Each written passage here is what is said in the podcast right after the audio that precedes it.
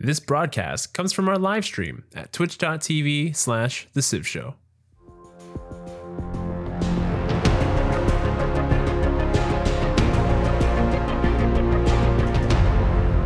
Hello, everybody, and welcome to another episode of the Civ Show podcast, where we suck so you don't have to. I'm your host, Moisos. Raising Zozo. Nystagmus. And, Vector we Cat. ha- and we have very special guests. I think you've interrupted me every single time. Every Ruiner! single time we've been on this podcast. You're gone! Not Do- once. Do you want to you want to like warn me so that I don't like just say my name ahead of time? Maybe just like let me know you're going to intro me. All right, I'm sorry. You know what? I'm a next bad time host. next time I'll get it right. All right, yeah, I'm a bad host. I apologize. hey, okay, here we're gonna rewind here a bit. Hey, VektorKat, we're, we're gonna introduce you. Okay, Love it. I'm gonna shut- we're gonna go live in five. shut my four, trap. Three, two. Hell, no, we're not gonna go through the whole thing again. You know, apparently that's a, a, a skill some people could do is is actually talk backwards. Like they just know how to do it. I don't even. I think Yeah. that's like that's just a natural superpower. I think there's people that can just do it back, talk backwards. Or you could just imitate it really well, like Jimmy Jim Carrey and you know Ace Ventura. That's true. That's very true. Today Let's on the that in super slow motion. we're gonna try. I can do it, coach. Just give me another chance. One of my sister's friends like was able to visually just picture a word. So if you said a word, immediately he would visualize it backwards and say it backwards within 0.5 seconds. 25 It's kinda seconds. crazy. That's not it- exactly like It's that's a long time to think. Oh, I thought Is you it? said 25 seconds. 0.5, 0.5. 0.5. Okay, Oh, that's yeah, much more impressive. Yeah, That's for sure. impressive. It's 20, 20. 20, Wow. hold on, hold on. K L A T clat. no mama me, clat. moo moo. Clat. This is this episode is off to a great start. Oh, it's always off to a great start, especially with you, VektorKat. But yeah, let's get let's get a little bit into you, man. I want to go. Let's just go kind of straight uh, into it. Uh, you you come from obviously your own little community. Why don't you tell us a little bit about uh, the Civ Six Challenge League? Yeah. And once again, thanks for having me. Uh, before we get on to anything else. So, the Civ 6 Challenge League is something I started in quarantine, and it was based on a group of people that came out of the old Civcast podcast uh, because they used to do challenge games as an offshoot of that podcast. And when it went dormant, I got control of the challenge game aspect of things and just kind of started to run with it. Right. So we kept the challenge group going, even though the podcast uh, was no longer in regular production. Then it came back, and then I was a reoccurring guest on the show. And then it went dormant again. And the challenge league kept going for a bit and then died. And then I've resurrected it into what it is now. And partly in thanks to you guys and the other content creators that we're partnered up with as a result of coordinating the Civ Give, right? Kind of going through a bit of a renaissance right now, which is a lot of fun to uh, to experience because the exposure and the participation these days has been just absolutely, if I may, going GameStop. Uh, and it's been a lot of fun to uh, a lot You of mean fun to enjoy artificially inflated by no? yeah, I mean, uh, stonks, I guess, is what the kids are saying. Oh Uh, wow, dude, you're no, so hip right now. I know. man. I feel Wow. really cool, really young. Um, but no, it's great. I mean, there's there's a lot of people like Copper Cutters and Pendon and Durdrick and uh, Vouter who co-cast the Civ Give with me, right? Right. um, people that have been around for years. And then there's also this influx, huge influx of new people. And having that combo of old and new generations is really great right now. So it's a lot of fun. And it's making me try new things like the Leader of the Week series that I had Nystagmus on and making me want to start streaming and coming up with new ideas for content. So yeah, it's a really exciting time for sure. C- Can you get into that's since you've mentioned the Nystagmus and Leader of the Week? Like, how did how did how does tell us a little bit about your new series and Nystagmus? How did you feel to be on there, and like how did it go and everything like that? Uh, yeah, we were, um, and I know it's been out for a couple weeks now. I think the episode I was I was on, which was it was a great episode. It was a lot of fun um, chatting about it. It was kind of it's a pretty laid back format. We kind of just chat about a specific leader, um, and we did Alexander the Great. So if you guys want to check that out, you can definitely take a listen to that uh, leader of the week. Um, but it was a lot of fun to to be on there, kind of just bouncing ideas back on each other about different ideas, and then how they incorporated that into the game, right? Because ultimately, civilization is a history basis to it right now obviously recently they've been kind of taking a little bit more of a Lord of the Rings magic-y kind of tone, tone to it a little bit um, with you know vampires exist and stuff like that now but um but ultimately the basis of the game is history I was I thought I was I had a great uh, great experience on VektorKat's uh, leader of the week but I'll let him explain like what he's going to do with it and everything like that but that was the episode I was on I'm glad you had a good time. Point of point of clarification. Point of clarification. Uh, vampires are real. It's a secret society. it's a secret society. All right, and there's a reason there's a secret society. People be freaked out if they found out that there's this ancient society that's all about drinking blood and vampire castles. Okay, they're all real. do they Okay, battle so- the Lycans No, that that's bullshit. Okay, but That's fiction. the rest. The rest of it's the owls. They're out there. I've they- seen the ceremonies. are the they vampires burn. They burn Are these they the ones owls. that die in the sun, or they, they or do they sparkle in the sun? Which vampires are we uh, talking about? even- No, no, no, no, no. It's more that there is a way to drink human blood to live an extra hundred years. Okay. They've been passing along lots of information. Okay. You know, the Dark Ages? That's because vampires got killed. That is what happened. Okay. And you, when you interviewed Okay. uh, Brad Pitt um, hit, during being a vampire. Oh, you beat me to it. You beat me to it. you think I look like Christian Slater? Oh, oh, oh, uh, man. point of brag, point of brag before uh, we move on. Um, uh, Nystagmus and I have been on VektorKat's podcast. Yeah, wasn't that great? You know, that's awesome. That two thirds of the Civ show, you know, and yeah, it's I not like it's great, wouldn't be amazing or anything. Hey, no, Zoe, I am, hey, I'm not interested. So yeah. I've been on twice. Twice. yeah, yeah.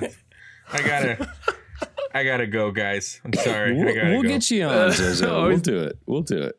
All right. So so VektorKat, tell us a little bit about Leader of the Week. Tell us about Leader of the Week. So part of part of the idea was behind it was just to uh, to have a motivation to get an episode out every week, whether I had an interview or not. You know, because a lot of the a lot of the content so far has been based on interviewing other content creators, but I wanted to make sure that I was pushing out new content every single week and to like motivate me to flex my creative muscles every week and stay dedicated. And I thought that leader of the week was a good idea because that gives me something to do. I can go A to Z, right? Because that's the popular thing.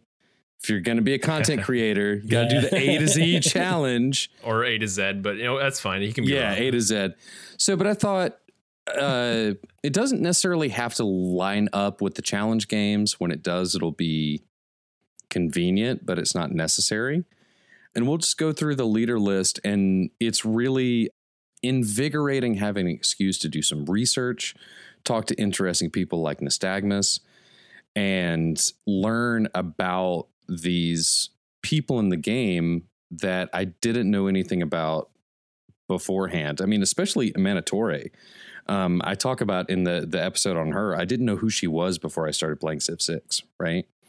But doing the research about her is really interesting and invigorating, and so it's just kind of trying to pass along that joy to other people, other players of the game, and listeners of the podcast. I listened to that episode. I was it was it was it was fascinating. I didn't know that she was like buried in her own uh, pyramids, like those Nubian Nubian pyramids, right? That I think how you described them, they were like just taller and skinnier and steeper, right? So like clearly they were invaded by aliens too, was what you're getting at, right? yeah, they're also made We're by not, aliens, we're not saying it was aliens, but but but it was aliens. It was. Specifically, aliens that are parasites that take over human bodies called the Goa'uld. Uh, and no, they're basically perfect life forms. Yeah, they're they're interesting pyramids because when you look at them, they're not equilateral, right? And they have these cute little porches in the front, which if you Yeah, look porches, closely yeah. On the tile improvement in the game, the devs have put that architecture onto the Nubian pyramids. And it's it's those little details that really once you understand the history, right? There are these little details about Civ 6 that you can appreciate even more. Like I'm not sure I'm right about this, but I'm pretty sure I'm right. I am pretty sure that at some update recently, Amanitore got a new set of clothes. Like she got a new dress and more jewelry. Hmm. Because I remember her in a in a plainer like brown dress and now she's now her dress is more gold, it's got more of a sheen to it and she's got more jewelry. And after researching her, what she's wearing now makes more sense because her reign in Nubia was a very productive and very wealthy time period. And so knowing these details about her makes me appreciate her appearance in game and also the way she plays in game that much more. Didn't you mention on the episode that she focused a lot of like feeding her people and growing food for her people? Yeah, she did. And that's that also appears in the game, right? It's, it's part of her flavor text. She's got a quote something like uh, you know, give your people or provide for your people what the land cannot. And and that ties in well with the Nubian pyramid giving food in game. I mean, it just it all like I really think that Amanitore in Nubia is one of those really good examples of the Firaxis devs tying in real history and real information to how the civilization appears in game. Like they make mistakes. I'm not too hot on, you know, Scotland gets a golf course. I'm not too hot on like Canada Canada, gets gets, the. Mountie, right? like there there are some jeez. there's some weird stuff in the game. Don't get me wrong, but I I think that Nubia is a really good example of some accuracy there. Zoe, when was the last time you played Nubia? I don't. I was just thinking, like, they're actually a fantastic uh, money sieve, and I don't. I think it's been months. Like, I think I need to play Yeah. them soon, uh, especially with the new corporations. Like, just yeah, just listen. Like, yeah, yeah, Nubia's great. They got lots of money. They get like 50% production towards all ranged units as well. yeah, like- yeah. On top of Wow. like s- did an amazing defensive, and then they get like uh, the Nubian archer, right? I Yeah. believe. Which Um, c- hold on, can we can we pause for a second and and say like I watched the VOD for last week's Civ show. How many slingers did you build? That was insane. Who, Like me? yeah, you. I felt like ten. Holy crap, dude! Somebody Yeah. comment. He's like, he's like, what's a melee unit? And said It was Zoe, and I'm like, all part of the plan, though. A slinger, a slinger is just an elephant you haven't met.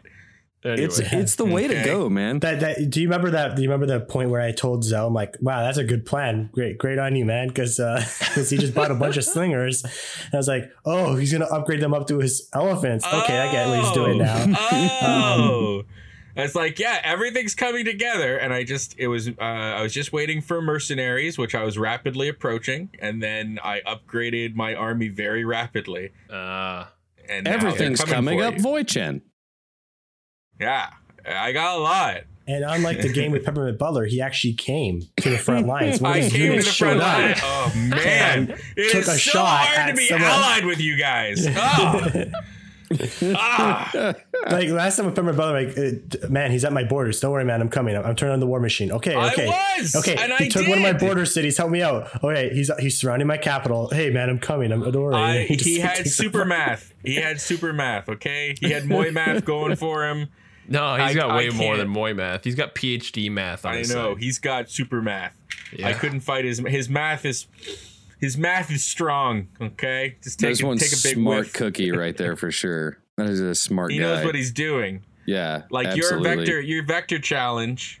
Copyright, I infringed on that by calling it a vector challenge. Um, I, I remember the one though that uh, we did a few weeks ago, and like Peppermint Butler by like turn 187 had like nanotech, and I'm just like, like how I was nowhere close. I, I think at 187, I Uh, might with have had the new musket game mode. men. He got a sub 150 culture victory. No Like- way, dude. like the, the, like and he the would dude have had it under 140 speed. if he knew the if he he said his, his words were if I knew the mechanics of the of how these things worked I would have gotten like under 140. Yeah, yeah. I did a um I did a, a sub 150 with Vietnam the other day. I like I it's believe just- it. It's kind of bonkers once you get everything cooking With preserves, sure. Uh, with preserves and the the new monopolies and corporations and all that, the way that tourism buff stacks, um, if you've got your adjacencies going and you get the right like resource benefits, I mean the the culture benefit you can get in one city, and then you double it when you get a monopoly, it just gets bonkers. I've already uh, seen like a flaw with this court, and I hope they fix it. Uh, so we have like right now in our game, I think Moy has two monopolies, and it's not because he's got tons of stuff. It's because there are only three of a certain item, and he has three of them. That's Uh, Monopoly, so- baby. so he has That's what it is. Whereas every other That's a monopoly. Every other thing is there's eight of them, you know, but there's one item, there's three of them in Mm. account. So uh, I hope that it's not the same. I hope that the you know the number of whatever tourism or whatever he's getting. I hope it's not the same as somebody who had to go and get eight or heaven forbid twelve of something. If it is if it's the exact same bonus, that's broken and they have to fix it because it's a lot easier to get three than twelve. Right? That's basic. Like that's math I get. That's, That's part math of I map understand. generation, and that's like really deep. Like it might be blunted in our game because we have we're at war. Yeah, but still, it's three. It's only three spaces you have to protect, and that's easy. It's a lot easier to protect three squares than it is to protect or hexes than twelve, right? And twelve is scattered across the world. Three is it's all he started with them. That's not right. I I, I think they have to fix that. They when if you turn corporations on, it needs that algorithm, whatever, has to kick in. Not algorithm, but you know just, the program just has to change your in. algorithm, Civ. Well, the program just has to change kick in your and, and say there are 40 luxuries and we're going to make sure that they're evenly distributed. Uh, whatever. You can't have three. That's not right. It's just the underlying game mechanics that that it, it's tough because you, there are, I think, quote, uh, don't quote me on this, but like three luxuries per continent, and the continents are generated by the map. So that depends on what kind of map you choose. If you choose like continents and islands, then you're gonna have like one small continent possibly with only like three resources, and all of them are just well, unique, and that's right? fine. And, and just make the bonuses not equal, right? If I have 12, that should be a bigger tourism bonus than those three, you know? Uh, Yeah, and I, no, it's I, I- probably I get what you mean there. It's yeah. probably I get not. what you mean. Yeah. Like, although, like, li- common sense wise, it does make sense. Oh, there's only three. Well, there's only three in the world. Oh, there's 12 of them. Oh, they're all over the place. This is rare stuff here. So overall, let's let's let's I guess t- start talking about corporations and stuff. So VektorKat, what's your opinion on corporations and monopolies? I love it. I mean, the the same as I felt about secret societies. I think for me, this is going to be part of my default setup going forward. I just I think it's a a necessary addition to the game. It's something that Nystagmus mentioned previously on either this show, my show, or both. I'd love to see some things from Civ 4 brought back into Civ 6. And here we are. You know, I think I either put in Discord or texted you, Moy, like y'all need to title your feedback episode We Were Right.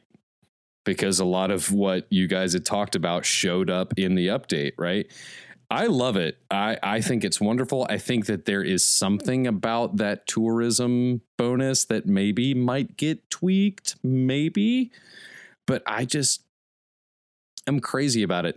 One thing that I love about the ability to uh, to make a product and send to another city is it reminds me of this thing in Age of Empires 3 where you could send products and like shipments to your colonies and you could build it like a deck of cards in a way and I like that old game sentiment coming into brand new content. I like it a lot.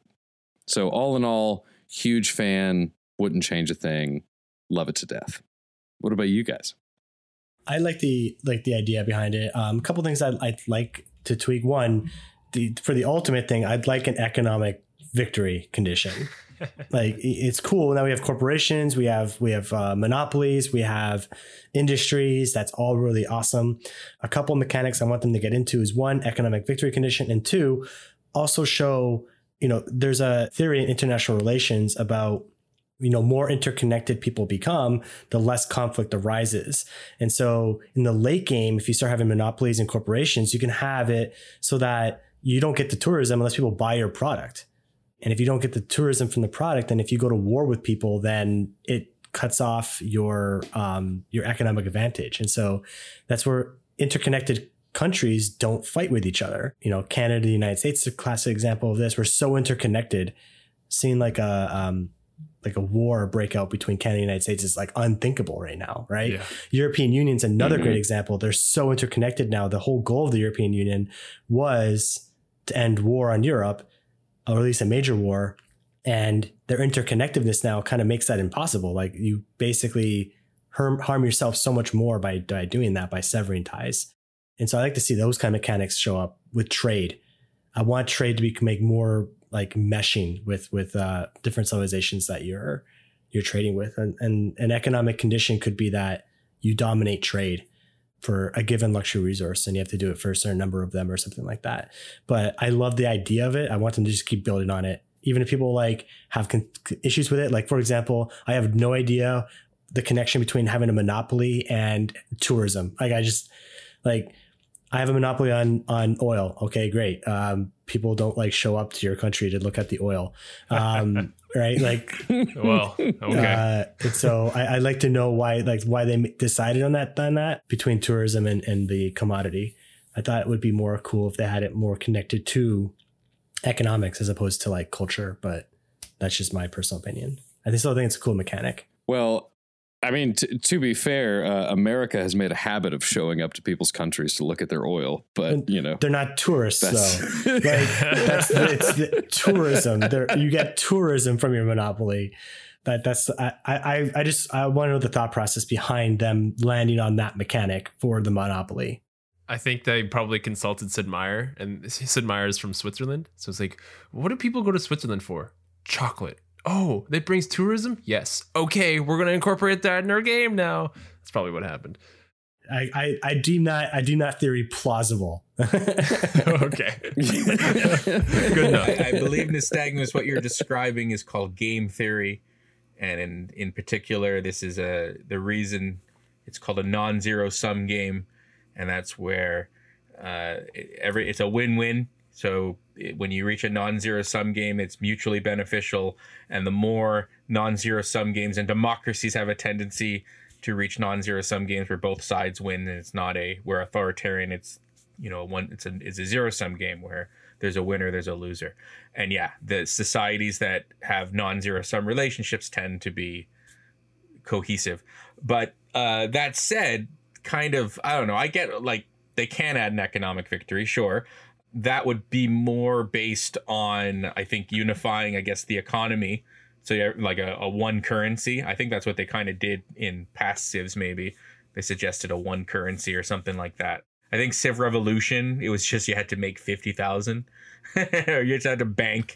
Uh, it, once you banked enough money or no it was once you banked enough you could build the World Bank and that ah, that did it. it was like a wonder.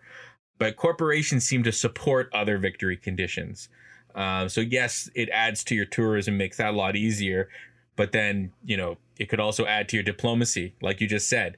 If you have trade with people, you're likely going to be getting along better. Maybe you'll be voting stuff, uh, so that could help your game. With the right monopolies, you like Mercury or whatever, you can get help you with your science victory.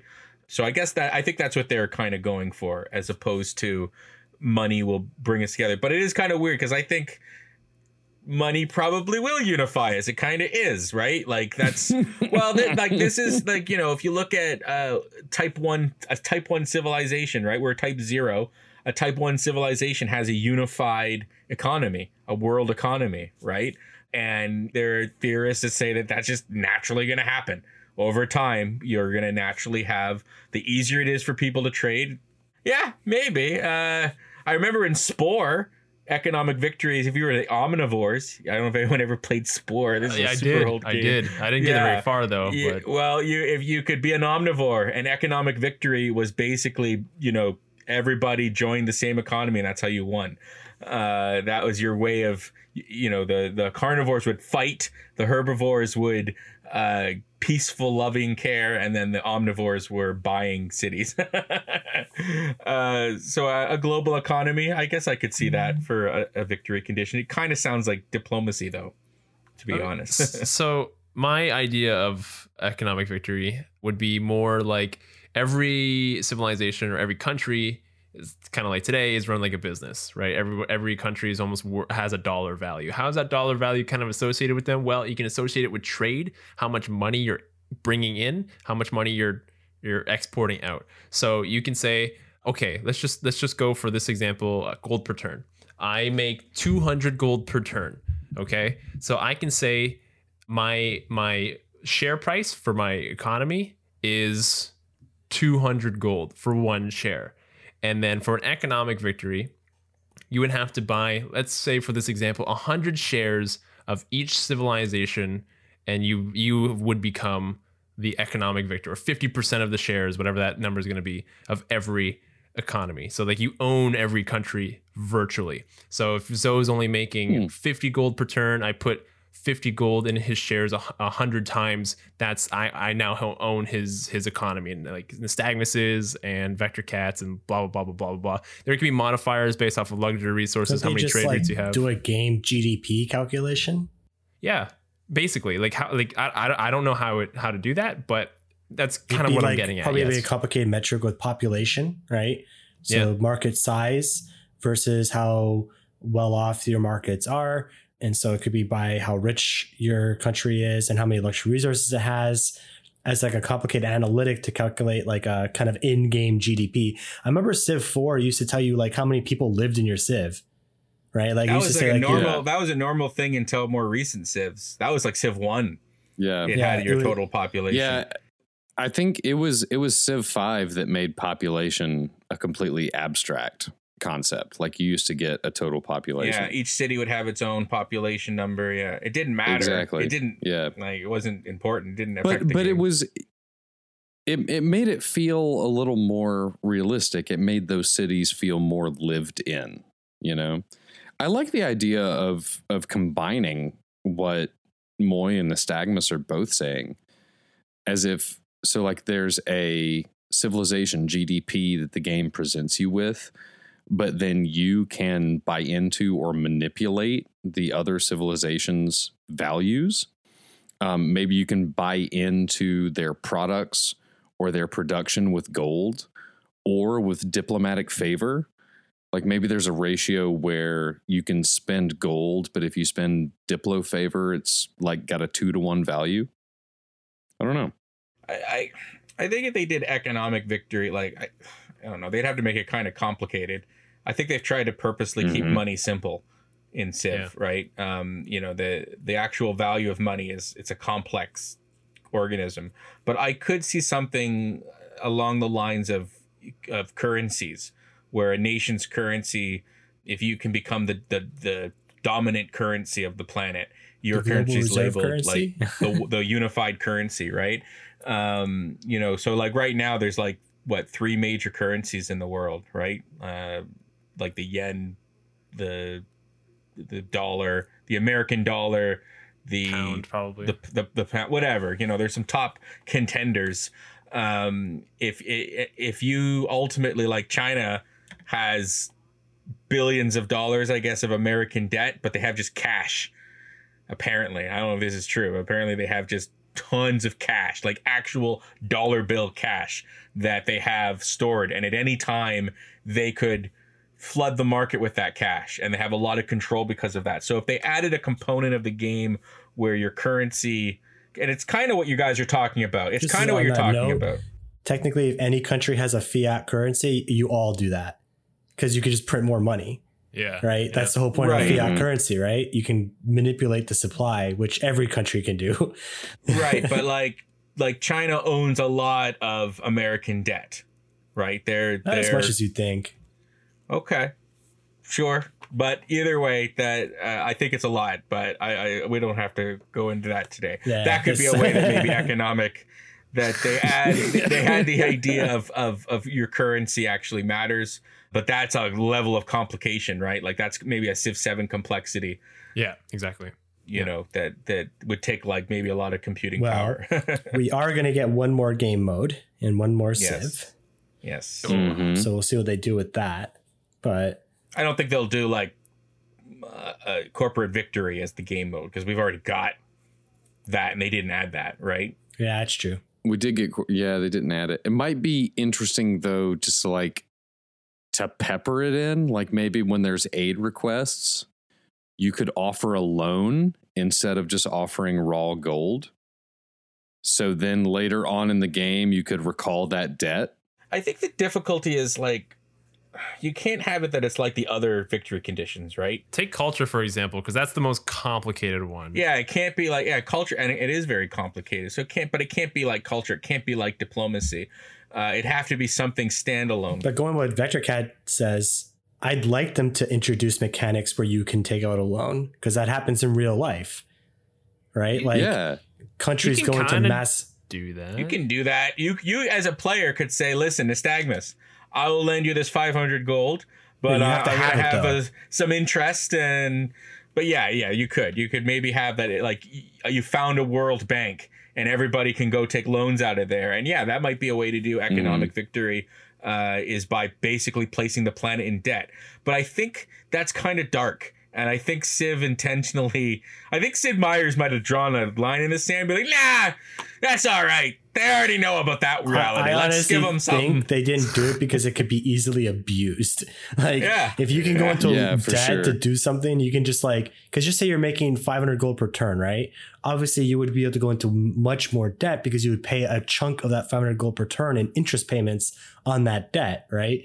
And so you could just like, all right, I'm going to just take out 10,000 gold and upgrade all of my army to like mechanized infantry uh, in one swoop. Yeah, I'd see it more like like you have to buy these five things, and each one of them is increasingly more expensive.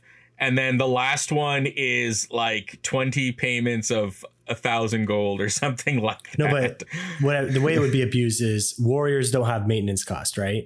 So Yeah. you just spam warriors for like the longest time, keep them in a corner somewhere, wait until you get a later age, take out a loan of gold, and just upgrade them all instantly. Yes, you you you you could definitely do That's a that. I, bold I move, though, kind of man. do that all the time. yeah.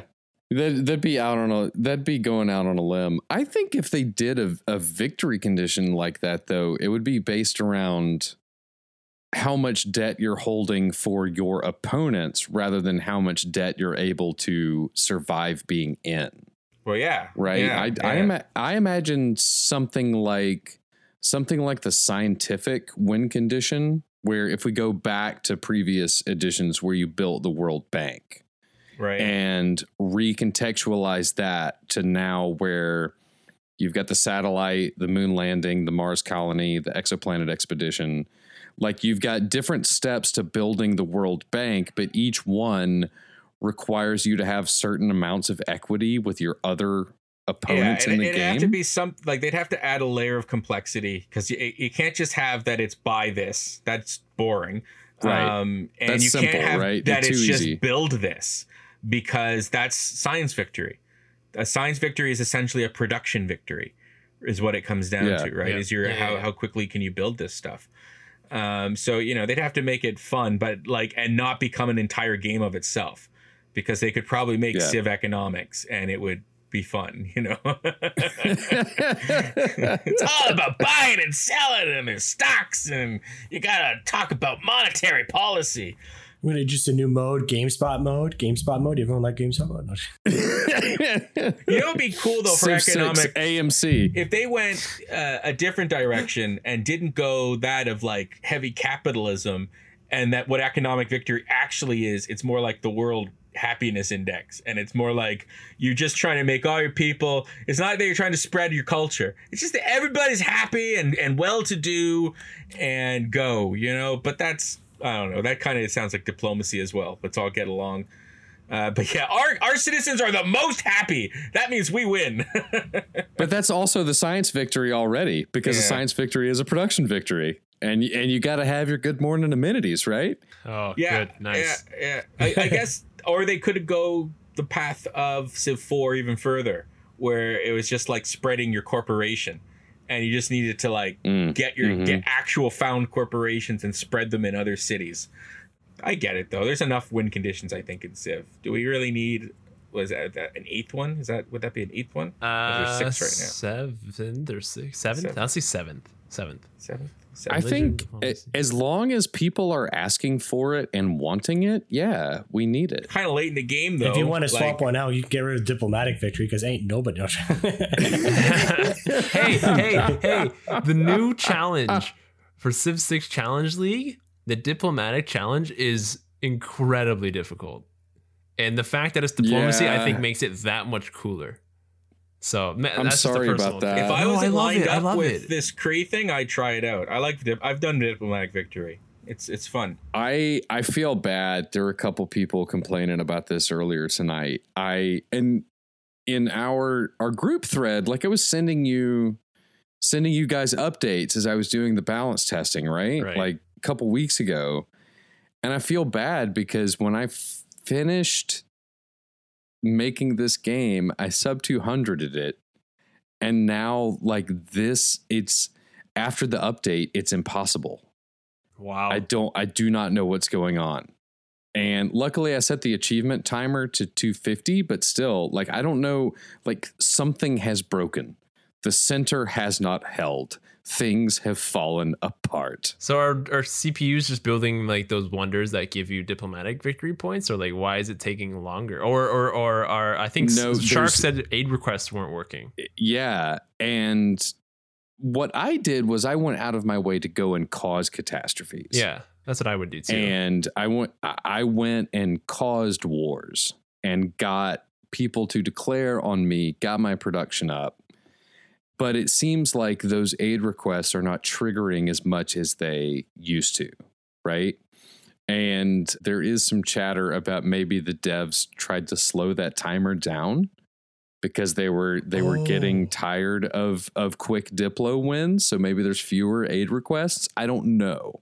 Mm. That was early on. They made that change. That was almost immediately after Apocalypse Mode came out. They made that change. that's why I didn't think that this update was going to change things that much. And I've I've already seen like a, a 240, a 230. So I think that a sub 200 is still possible. But yeah, this this game is i- is hard, but it's also really interesting. I personally I think it's best that it's a Diplo win because the way the AI on this map gets going in terms of science and culture is a little bit ridiculous and a lot of fun to watch happen, in my humble opinion.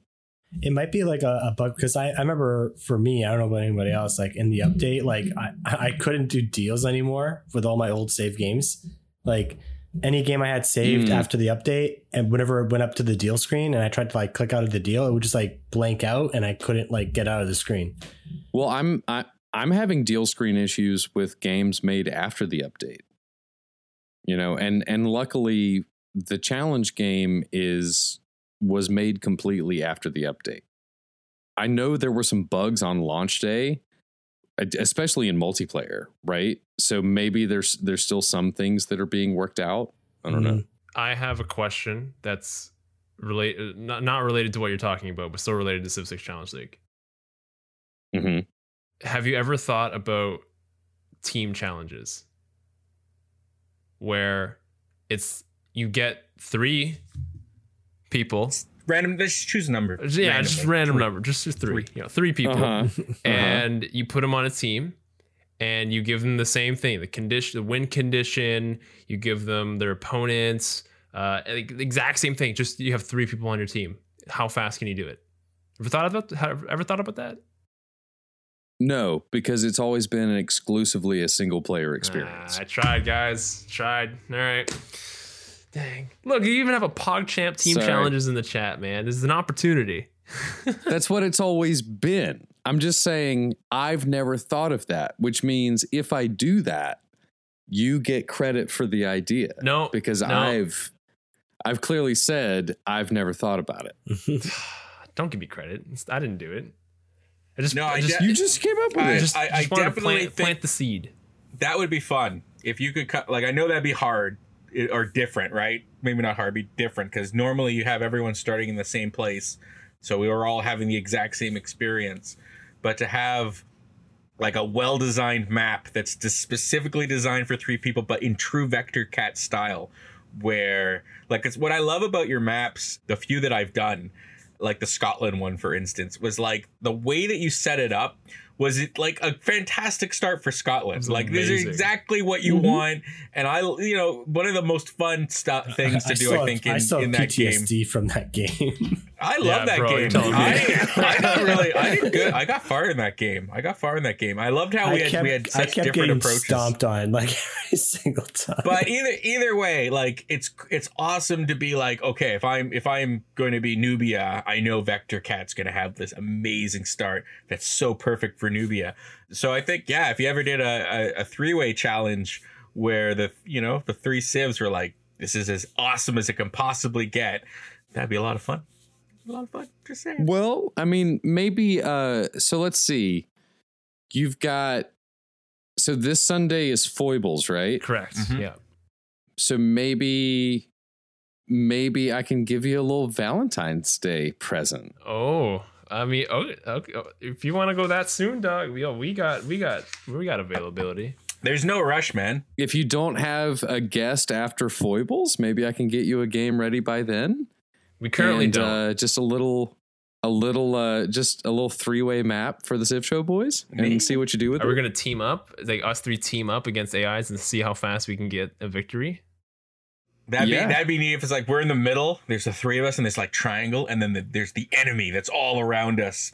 They're all coming for us. Yeah, gotta fight them- fight them off. for that one. It'll be the wood elves, the night elves, the summer elves.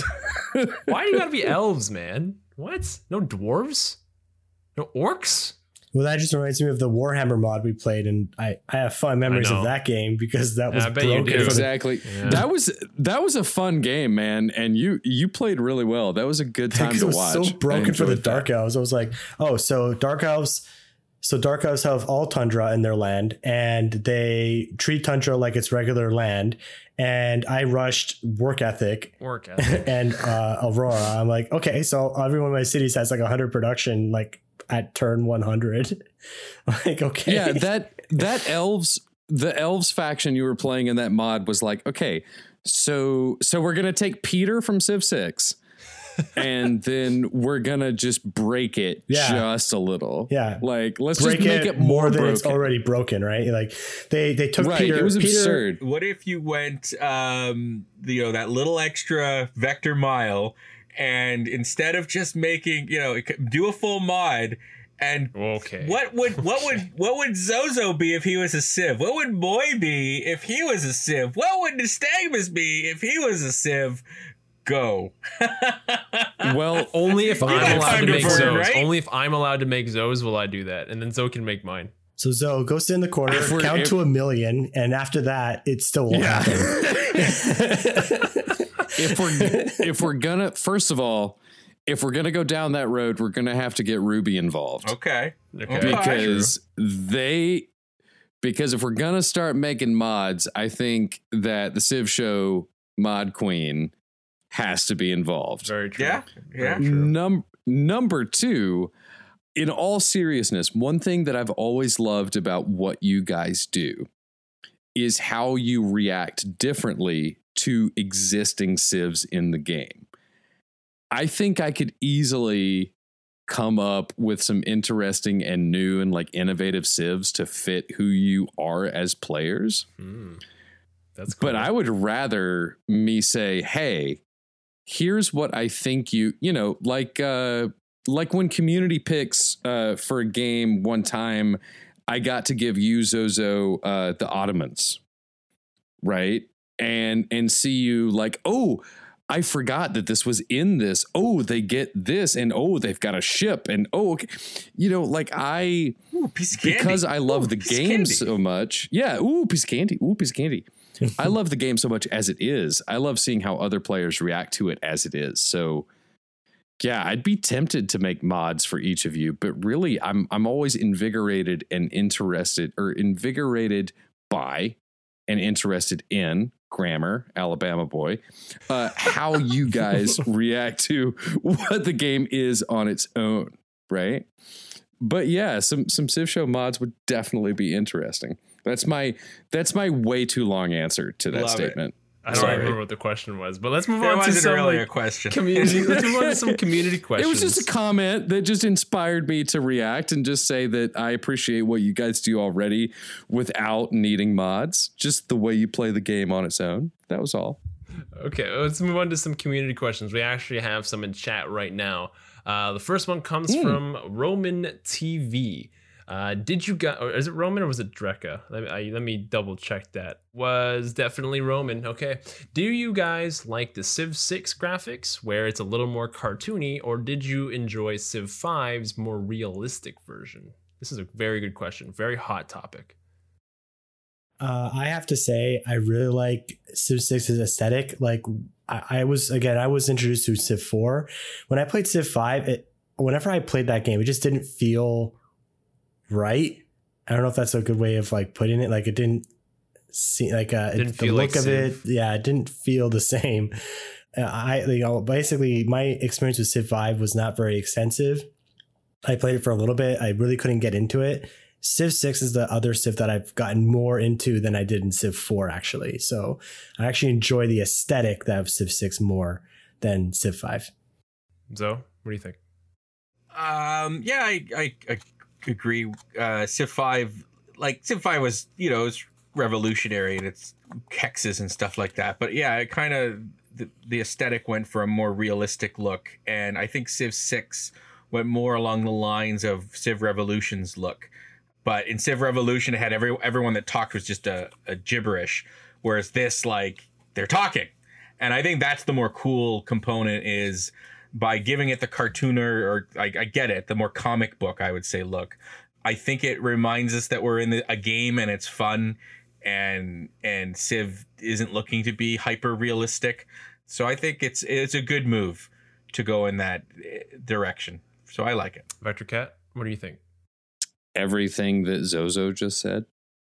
I love having you on the show, man. It's good to good to have someone on my side for once.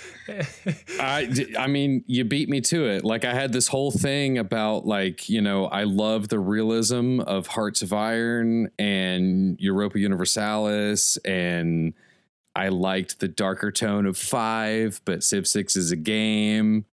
You said everything that I was going to say. Yeah. it's the mind telepathy. See, we've we've got a we've got a thing, and especially it works out like we're over here on the screen. The two of you are over there on the Oh, screen. jeez. Good side of the screen. See, Get a room, Lame two. side. bad side of the I screen. didn't say bad. I said lame. We don't need a room. You know, Hey. we've got a screen.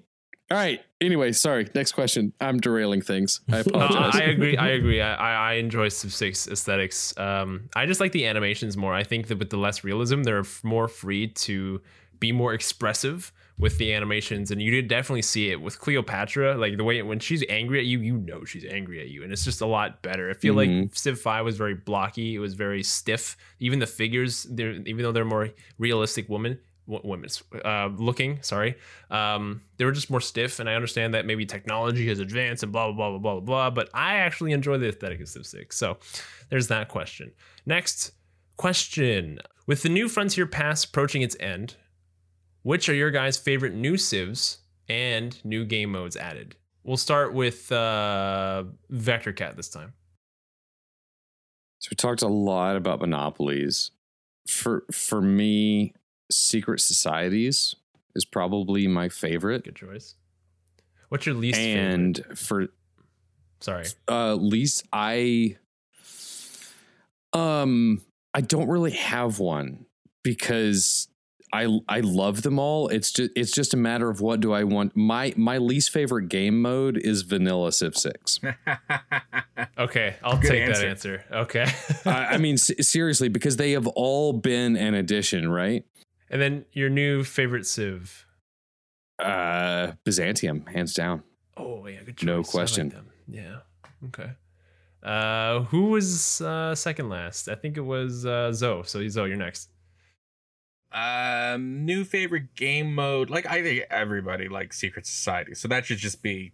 It's not even a game mode. That's a permanent, now established. um, I think the the most interesting one uh, is also the harder one to play on, and that's the Dramatic Ages. Um, I think it adds a, a really neat flair to the game, uh, especially like with the breakaway civs. Um, and I'd like to have that even more explored, where like like you could have a breakaway that they start a new civilization, like a new uh, pops up instead of just being free states. Wow. So I'd say that that, that would be my favorite of of the new modes. Uh, I don't know corporations well enough. I like I like making I like anything that's gold making, but I, I sense that there might be something off about corporations. We'll see. Least favorite is heroes, hands down. um, I don't like the heroes mode. Uh, I get it, you know, but I just it's it's really I don't know. I don't think you can balance it because it's all very circumstantial. What you know, what hero will be great, which one won't. Maybe I just have to to try it more, or like I didn't really realize last game that what the new the wonders have been tweaked. I didn't really get that. Um, so you know, maybe try it a little bit more. Hands down, favorite new Civ uh, is the Gaul. I think they're just awesome. Such a fantastic military and culture mixed together. They're just a really fun Civ to be. They're little culture bombs. Uh, everything about them. I just I think the Gaul are super fun, and they're one of those Civs that like it. They don't have a, a peak. I don't think. I just think they just get bigger and better and more amazing. So Mm-hmm. So Stagmus, you're next. Your favorite game mode, least favorite game mode, and favorite Civ. So um, my I agree that Secret Society is basically part of the vanilla game now. Like I can, I can't imagine like playing vanilla Civ anymore. To be honest, like without Secret Societies. Now, I do miss getting that extra governor slot every single time you met a Secret Oh, I Society. know. I, miss that so so, good. yeah, much. for sure. Yeah. Um, but yeah, uh, Secret Societies is is something that I want them to keep tweaking. Like I really think Hermetic Order could be a lot better. First, like it sucks that you get Hermetic Order and then you don't know that there's like like when I played on the True Start Europe map, there was one ley line on the entire bloody map. Like that was weird. And I chose them as as Rome. So um so I, I agree with that. Now my I think my favorite one to play though is Dramatic Ages. Um it annoys me, like it frustrates me to almost no end a lot of the time, but um it, it it creates a lot of like even when things are going well, like when you're not at war and stuff like that, it creates another conflict in the game that I really enjoy. Like you're fighting for something in it. And it's one of the game modes that actually changes your behavior. Like you'll research other things just so you can get the era score so you don't go into a dark age. Yeah. Right. Um, and so I really like that one. My least favorite um, uh, game mode is apocalypse mode, but that's just because of my my um my post traumatic stress from like getting hit with like four comets in that one game. Like we had five comets I land. remember that was like the first time, the first Yeah. apocalypse. Five game. comets Yes, landed. yes. One landed on a city state, and the other four landed in my civilization. So, do not like apocalypse mode. Um, That was great. And and also, I couldn't get the computer. and computer. then you fast- attack a city by a volcano. Yeah. or with a Or you're Russia and you're basically invincible from an invading army. my least favorite one, I think it's really cool, like concept, but like it it became like if you do like primordial with apocalypse mode, like it just like Okay, gets You're, frustrating. to, yeah, you're no setting end. yourself up for disaster at that point. Come on, you can't say that. favorite uh, new Civ added, uh, Grand Colombia, like of course, like yeah, that was a no-brainer. Yeah. um, that's my favorite new my new Civ. Yeah, so. Um, and my prediction for the new one, I don't know if we're going to do that later, but I can give my prediction for the new. Just say it anyway. Yeah. Um, I think back the around. new Civ is going not not going to be uh, a European Civ. I don't think it's going to be Portugal. I think everyone thinks it's going to be Portugal. I don't think it's going to be It's Portugal. not gonna be important. Um, uh, I think it's going to be uh, something like um, another uh, indigenous population, so like the Inuit or or Oh. another like the Métis, something like that um, is going to be the next civilization. I think. So it's going to be a North American civilization. I think. We'll come back. We'll come back and get everyone's predictions for that one. Uh, because I, I, What let about me you, answer. Moy? Yeah. What Yeah, about what's me? your answer? What about me? Yeah. No, okay. What about you? My what, what about you, bud? Secret societies is obvious. Okay, so we're gonna we're just gonna scratch that one out because that's like everybody's favorite. That's everybody's go-to favorite. Uh, apart from that, I actually really I really enjoy Apocalypse Mode. I'm not gonna lie to you guys. you would. I think it's so cool. The whole concept is really cool. I think it was executed uh, a little poorly. Like I, I, I, I, I think because the mechanics of like the whole sea levels, um, I think that kind of ruined apocalypse mode a little bit. If they took that out, I think it's totally fine. I love the idea of appeasing the gods and sacrificing your military units to get rewards. I think the rewards should be better. I think the rewards currently aren't as good as what they as what the, what it should be. I think that the soothsayers are limited in their in their use where they have to be within range. I wish they could control where the blowing of the winds would be as you would say if I start a desert storm and I want it to go to Zoe's land and not on my military right behind me, like that would be great, right? I just think it could have been executed a little bit better, but I I love the concept of apocalypse mode. And then for my least favorite game mode, I uh, see I don't like part of me doesn't like heroes, but the other part of me doesn't like shuffle if you count shuffle.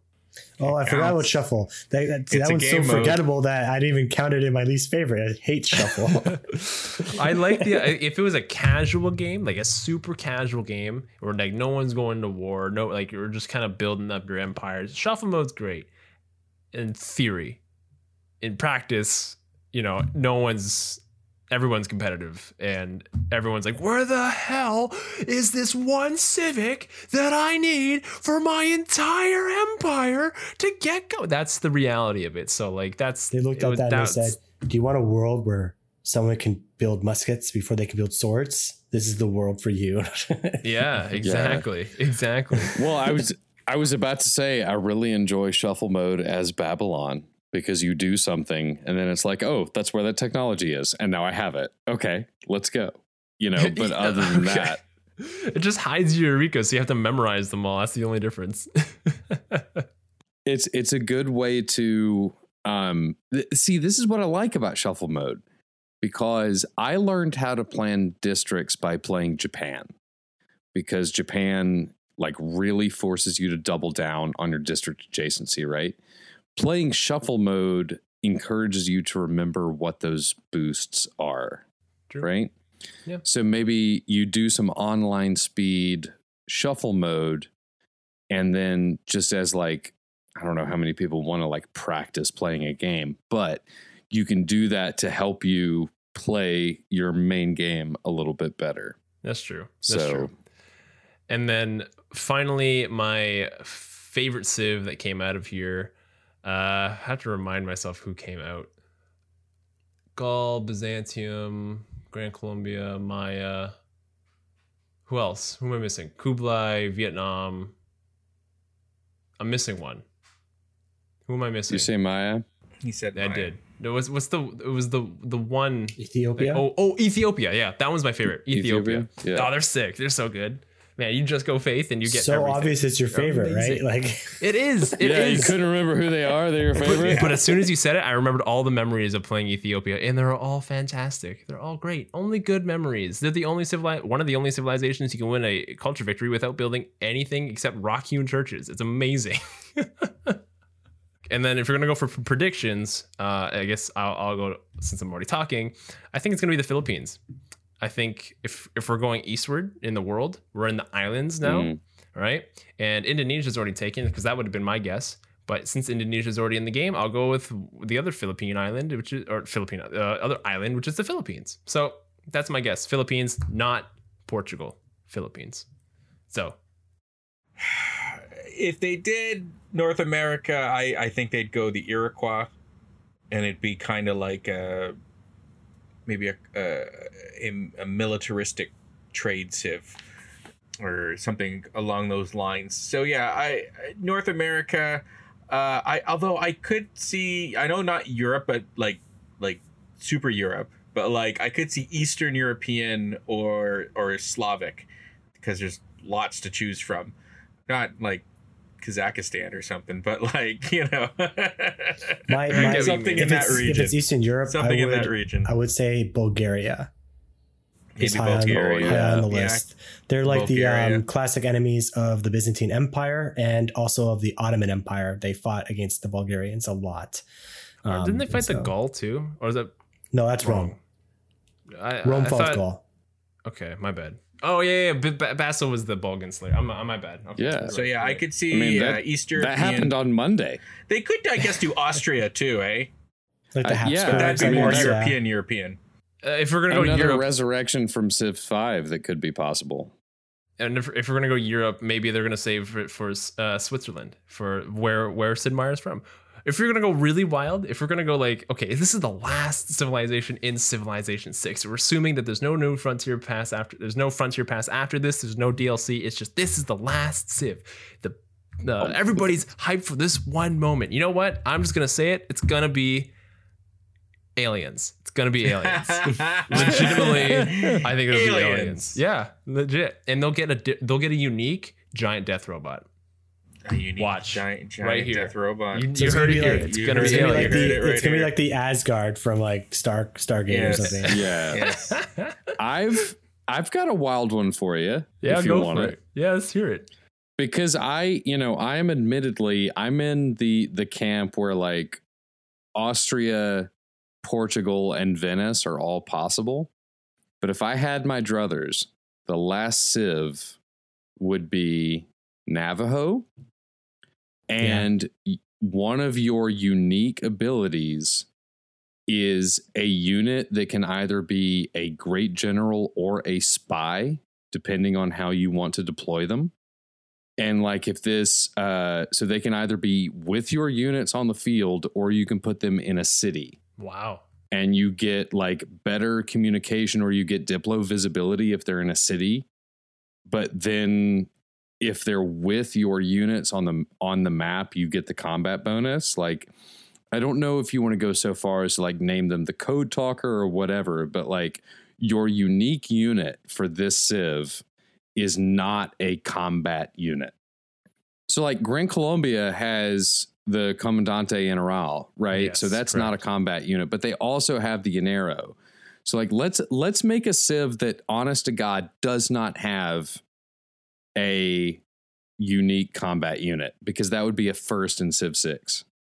And it's the last Civ, so like, why not, right? If it's- Why if not? it could- Why if it not could be full aliens, wacky, right? That could has be me that thinking too. though, if they went that route, then the suggested game mode that I thought would be the last game mode, they wouldn't do that because that would be kind of boring.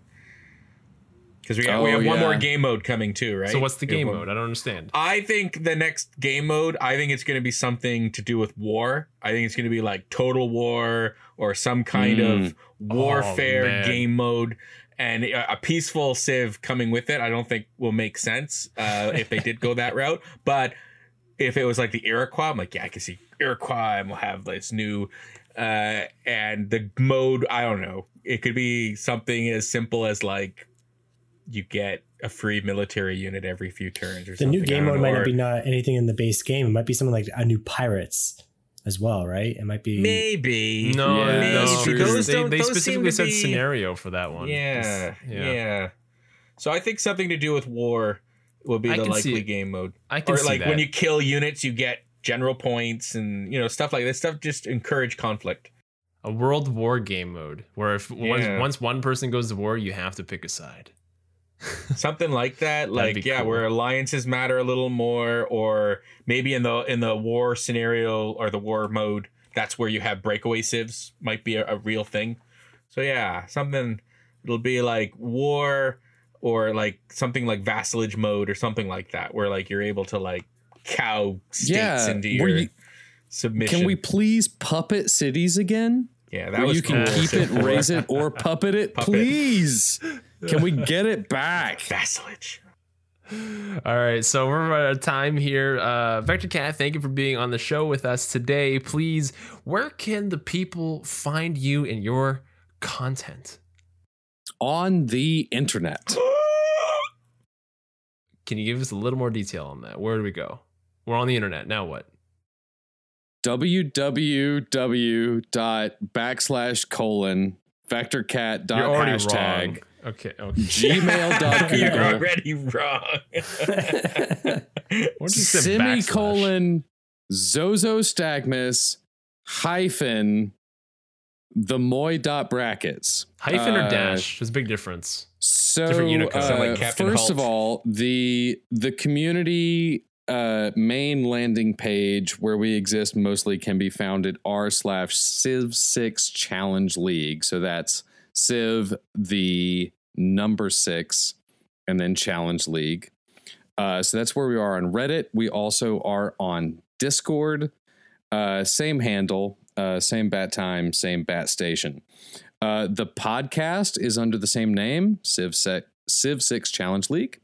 Uh, we're on Spotify, we're on Apple Podcasts, we're on Podbean, we're on Google's Podcatcher, we're on Anchor. Thanks so much, Anchor. Love you. Throw us some money.